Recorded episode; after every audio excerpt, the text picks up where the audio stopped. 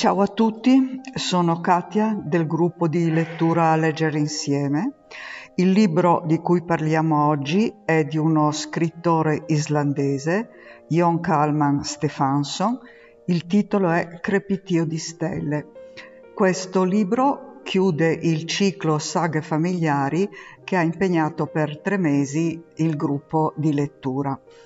È un piccolo libro, viste le dimensioni rispetto ai due precedenti, ma è un grande libro. Eh, dobbiamo ricordare che è stato scritto nel 2003 da Stefansson, è il primo romanzo che lui scrive dopo le opere di poesia ed è stato tradotto in Italia nel 2020. Quando scrisse questo libro, Stefansson, come lui stesso dice eh, alla fine, aveva 40 anni ed è un libro eh, autobiografico, cioè è il ricordo, ricordo, il racconto di quattro generazioni della sua famiglia, lui stesso, il padre, il nonno e il bisnonno. Chiaramente nel passare di tutti questi anni, sono circa 125 anni mi pare, eh, c'è un, una serie di cambiamenti che riguardano non solo la sua famiglia, ma che riguardano l'Islanda stessa. Quindi partiremo da situazioni di eh, tutto sommato povertà, di un paese ancora tutto da costruire, per arrivare al momento in cui eh, si, ehm, si incomincia a spostarci, ci si comincia a spostare dalle campagne o dalle zone più lontane verso la città e c'è la crescita di, di un mondo completamente diverso, la crescita di Reykjavik e un modo diverso di vivere.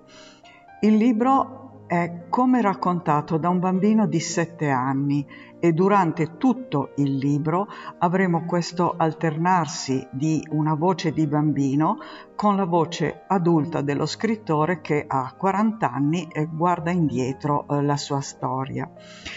L'inizio dice Abito in un condominio che si trova nella città di Reykjavik ed è l'ultimo di quattro palazzi tutti uguali.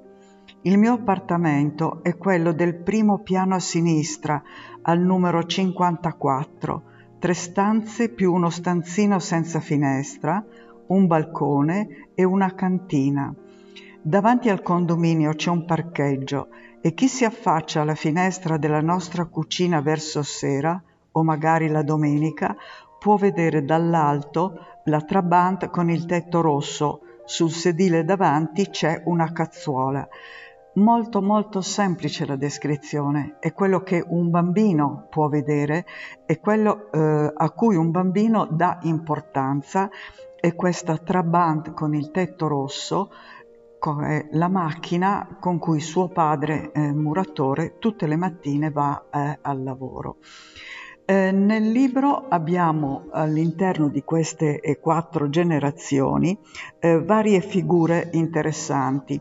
In modo particolare importanti sono le figure femminili della famiglia, la bisnonna, la mamma e la matrigna, perché eh, la mamma eh, del bimbo eh, muore abbastanza presto e in casa entra quest'altra donna eh, che viene chiamata matrigna e questo nome dal suono anche in italiano mh, mm, non proprio simpatico è quello che seguirà per tutta una parte della sua vita eh, il, il ragazzo. La cosa interessante da vedere è come queste tre figure femminili siano tutte molto molto forti e molto particolari. Per esempio, tutte quante eh, si sposano giovanissime sui 17-18 anni e tutte quante hanno un carattere che le porta a sopportare ehm, delle situazioni non molto facili. Prendiamo la bisnonna. Eh, la bisnonna sposa un uomo eh, eccezionale per tanti aspetti, un uomo con delle grandi capacità, con una mentalità molto aperta e purtroppo con un terribile vizio che è eh, quello che lo porta all'alcolismo. Ma il bisnonno ha questi alti e bassi, tanto ha dei periodi in cui lavora, realizza soldi, riesce a comprare case e quindi tutta la famiglia vive in un modo più che decoroso, a momenti in cui l'alcol ha la supremazia e la famiglia segue la decadenza in questi periodi e si va a vivere eh, in stamberghe che in genere sono dei sottoscala umidi, terribili, dove si patisce la fame, dove ci si ammala e tutto quello che si può ben immaginare. Ma il legame tra la nonna, eh, tra la bisnonna e il bisnonno rimane fortissimo e nei momenti più difficili, per esempio il momento in cui fu, ci fu una terribile epidemia di influenza, in cui tutta la famiglia si ammalò e i bambini erano veramente sempre sull'orlo eh, della morte, il bisnonno seppe occuparsi di loro con una dedizione totale. Purtroppo, come dice eh, la moglie stessa, il bisnonno è come un soldato che può essere eroico nei momenti di un assalto, ma che in una guerra lunga sicuramente sarebbe stato un disertore. E questa maledizione dell'alcolismo è un tema che troviamo non solo in questo romanzo, ma in molti altri eh, romanzi, non solo di Stefansson, ma di altri autori islandesi. A un certo punto della vita il bisnonno decide di lasciare la zona in cui abitano per comprare un terreno con una casa in un fiordo lontano e tutta la famiglia lo seguirà in questo spostamento. Ci sarà una prima fase in cui il bisnonno è pieno di entusiasmo, si dedica a coltivare, a migliorare la situazione della casa e tutto, Purtroppo poi che succede? Succede che si stanca, che sente il richiamo della città e nel momento in cui decide di tornare in città per trovare altre situazioni interessanti, eh, la bisnonna gli porrà questo out-out. Ti aspetto sei settimane, se poi non torni me ne vado. Il bisnonno partirà, resta la famigliola completamente da sola in questa zona totalmente isolata, con il freddo, il gelo e tutti i problemi che si possono porre in zone di quel tipo e a un certo punto la bisnonna incontrerà per una piccola nave che arriva in zona un uomo di mare, un marinaio coi capelli rossi e tra i due c'è un, una, una intesa, diciamo in un certo senso. Lui è affascinato da lei, e lei è affascinata da lui e ci sarà un secondo incontro più avanti nella storia. Passato il tempo stabilito, il nonno non torna e la nonna che cosa fa?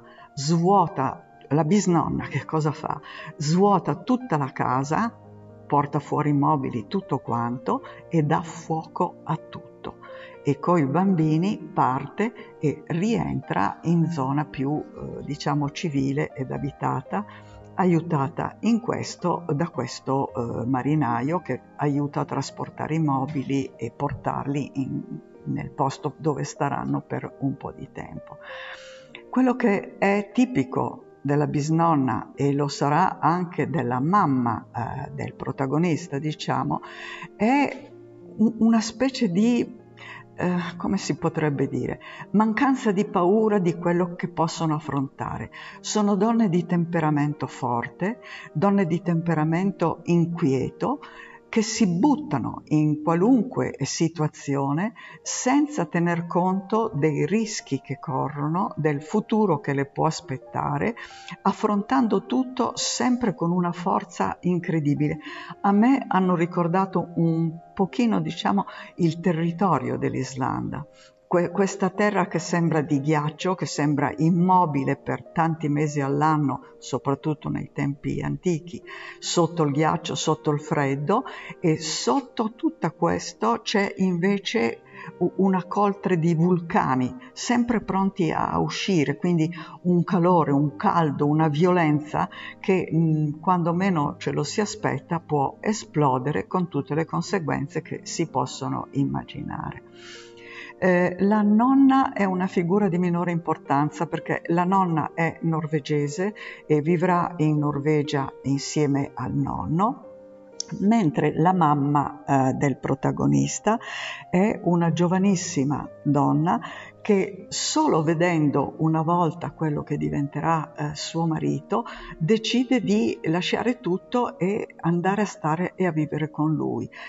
Ehm, prima però c'è un, un, incontro tra di loro e dopo una notte di, di passione al mattino lui non la troverà più e sarà convinto di averla persa, ma è così follemente innamorato di questa, di questa donna che lascerà il lavoro e andrà a cercarla dove pensa eh, che lei sia.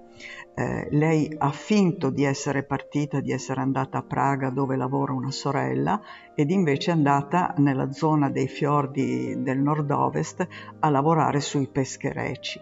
Resta che loro si ritrovano, si metteranno insieme, avranno dei bambini e lei continuerà ad essere questa strana creatura che segue più l'istinto che non la ragione e il rapporto tra di loro continuerà ad essere eh, fortissimo. Ehm, purtroppo a un certo punto lei si ammalerà, si ammalerà abbastanza giovane e eh, per il bambino questo segna in modo definitivo la sua vita. La mamma eh, muore, lui andrà al funerale e questo momento del funerale e della mamma nella cassa e della terra che viene buttata su questa, su questa cassa per chiudere la tomba rimarrà sempre eh, nei suoi ricordi, una presenza continua. Il bambino ha una compagnia particolare sono dei soldatini, sono due gruppi di soldatini che rappresentano per lui alcuni inglesi e altri tedeschi. Questi soldatini sono nella sua camera da letto e lui con loro eh, interagisce, parla come se fossero delle persone vere.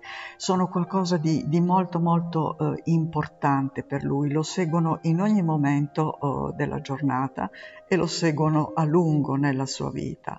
Ma una mattina lui si alza e dalla porta della camera da letto del papà esce una donna.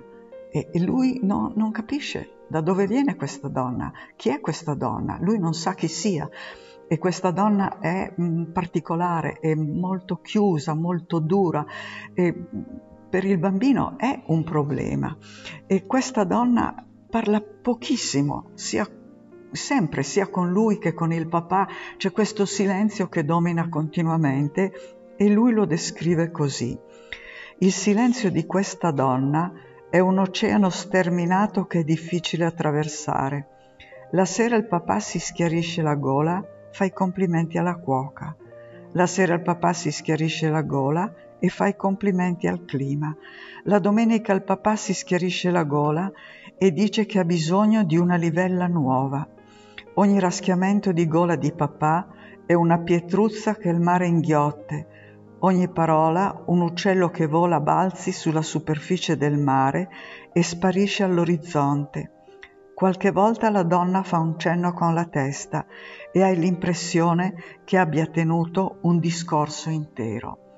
Quindi non ha una nuova madre, quello che per lui rimane a dargli aiuto, diciamo, a dargli eh, interessi, a dargli stimoli, sono dei compagni, pochi compagni che lui eh, ha a scuola e la, le persone del vicinato che lui conosce, conosce il panettiere, conosce l'uomo che ha bancar- la bancarella dei libri usati e questi sono i punti di riferimento che lui porterà avanti eh, per tutta la vita.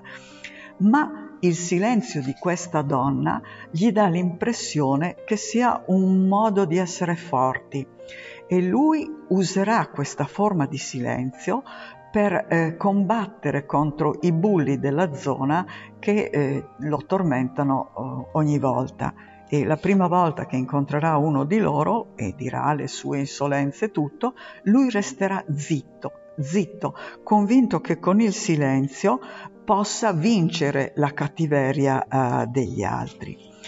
La vita va avanti e lui è, è sempre più, più tenero, è sempre più solo in un certo senso, perché sempre eh, c'è questa mancanza. Il papà gli vuole bene, ma non è capace di dimostrare l'affetto che la madre con una sola carezza poteva dare. E la madre stessa era rimasta orfana presto e come usava in Islanda, lei e la sorella erano state destinate a due fattorie diverse. E il, lui, scusate, il bambino una volta cresciuto, ha provato ad andare a vedere dove la madre era vissuta e lo descrive così. Invece mia madre era stata mandata nell'est una volta ho provato a stare qualche tempo nelle vicinanze della fattoria dove è cresciuta. Sono rimasto sveglio tutta la notte ad ascoltare i sospiri soffocati dei monti sotto quel gigante bianco. Mi sono fermato a guardare intorno alla sua finestra, a osservare la terra che conserva 14 anni della sua vita. È stato qui che ha visto crescere l'erba, qui che ha ascoltato il ronzio delle mosche e il crepitio delle stelle, qui che ha trasformato le parole in uccelli, le ha lasciate volare per trovare Dio. Qui è cresciuta, si è svegliata alla consapevolezza, come si dice, e qualcuno l'ha baciata, qualcuno ha pianto quando se n'è andata adolescente. Se n'è andata con tutto il groviglio della vita di una ragazza dai 2 ai 16 anni chi ha 16 anni talvolta è come un punto esclamativo nel tempo. Il modo di scrivere di Stefanson in questo e in tutti i suoi libri è decisamente particolare. È un poeta oltre che uno scrittore e facilmente la sua, eh, la sua scrittura è poesia, ha una capacità di descrizione eh, totalmente particolare dell'ambiente, dei sentimenti ed è quello che ne fa eh, uno degli scrittori più eh, interessanti e più importanti della letteratura islandese contemporanea. Il racconto eh, continuerà con tutte le piccole cose che eh, possono succedere nella vita di eh, un bambino. È fondamentale nel momento in cui va avanti con la scuola sarà l'incontro con i libri. Prima si appassiona dell'aritmetica a scuola, ma a un certo punto che cosa succede? Va alla biblioteca ambulante parcheggiata davanti alla lavanderia Bjorg. Porto a casa tutti i libri che posso prendere, sono un lettore accanito. A volte in un libro si aprono passi inaspettati, a pagina 13 oppure a pagina 34, e il cuore mi si stringe talmente forte che quasi mi fa male. Dentro a un libro si apre una valle perduta, un'isola prima sconosciuta emerge dal mare. Esploro la valle, sbarco sull'isola, ma non trovo che tesori o animali estinti. Vado alla fermata dell'autobus e aspetto che lei scenda dal tre con una borsa piena di noci di cocco e una scimmia sulla spalla, ma non succede mai. Lei continua a muovere la bocca dentro quella bara e a cantare. La voce come un ruscello. Credo che abbia solo il vestito nero addosso. Qualcuno dovrebbe prestarle un giaccone oppure una coperta. È sempre la mamma nei suoi eh, pensieri eh, di bambino. Quindi tre donne, la bisnonna, la mamma e la matrigna. La matrigna che a un certo punto soffre di nostalgia, anche lei è una donna con un carattere forte, deciso, duro tutto sommato. La nostalgia di cui soffre è della terra da cui lei viene, che è più a nord ancora, del cibo che è abituata a mangiare, di tutte le abitudini che ha dovuto cambiare scendendo eh, a Reykjavik. Quindi è cambiato, eh, sono cambiate tante cose per lei. Il rapporto con il bambino resterà eh, sempre, sempre così. Insomma, lei farà tutto quel che deve fare, ma non saprà mai prendere eh, minimamente il posto eh, della mamma. Teniamo conto che il, nel racconto si passa da un tempo all'altro. che significa eh, qualche volta siamo al presente, qualche volta abbiamo il ricordo che ci porta indietro eh, dalla mamma, qualche volta il ricordo o il ricordo dei racconti che portano indietro eh, alla bisnonna. Eh, vedremo che c'è questo incontro tra la bisnonna e quel marinaio dai capelli rossi, ci sarà un, una notte eh, d'amore tra di loro e a un certo punto eh, nascerà un bambino. E questo bambino non viene detto di chi è e di chi non è, ma è un bambino con i capelli rossi. E quindi intuiamo che questo bambino viene da quella notte d'amore con quel marinaio che nel frattempo non potendo avere questa donna che lui ama, lascia l'Islanda e va eh, in America. E rimarrà un rapporto eh, tra loro due, ci saranno delle lettere scritte a distanza e lei manderà una foto di se stessa con questo bambino, però senza mai dirgli questo bambino è tuo. Lui conterà continuerà a guardare questa foto cercando di capire, ma accetterà eh, la situazione eh, senza insistere, senza creare dei problemi a lei. Il libro finisce con una frase particolare. Negli anni passati le sorelle avevano avuto in dono da uh, un marinaio una conchiglia e un sasso e per tutta la vita avevano tenuto questa conchiglia e questo sasso come ricordo. Conchiglia e sasso che poi erano state date al bambino e che lo scrittore ha ancora e porta ancora con se stesso. E quando finisce il libro, nell'ultima pagina, lui dice Sette vite, 150 anni. Il bisnonno e Gisli la bisnonna a 17 anni alla finestra della soffitta che ama con tutta la forza che ha nel petto, dai versturgata riversarle in grembo le stelle, e il giovane marinaio dai capelli rossi che resta torso nudo sulla spiaggia, quattro bambini e ciò che rimane di tutto questo è vesturgata, una finestra vuota nella soffitta e una vecchia prozia che ha dimenticato tutto, perfino il nome. Questa è la prozia che gli dà la conchiglia e il sasso. Sei vite, 150 anni, è un marinaio dai capelli rossi. Avrei avuto bisogno della lingua intera per raccontare di loro come si deve e presto non ci sarà niente a ricordarli se non una conchiglia di strombo e un sasso che sembra un esserino. Un giorno, prima o poi li riporterò tu, li riporterò tutti e due sulla Snæfellsnes e li lascerò al loro posto, il sasso sulla collina, la conchiglia in mare. Grazie per avermeli dati in prestito, dirò.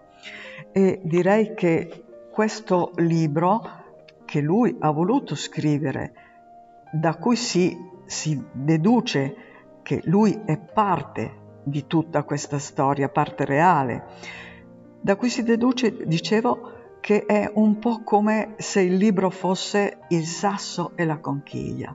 È un restituire a quelli che lo hanno preceduto qualche cosa che tiene vivo un legame che nemmeno il tempo, nemmeno la morte ha mai chiuso. Leggete questo libro, è scritto in una maniera splendida, la traduttrice è, è, la traduttrice specializzata per questo autore, si chiama Silvia Cosimini ed è una splendida eh, traduzione.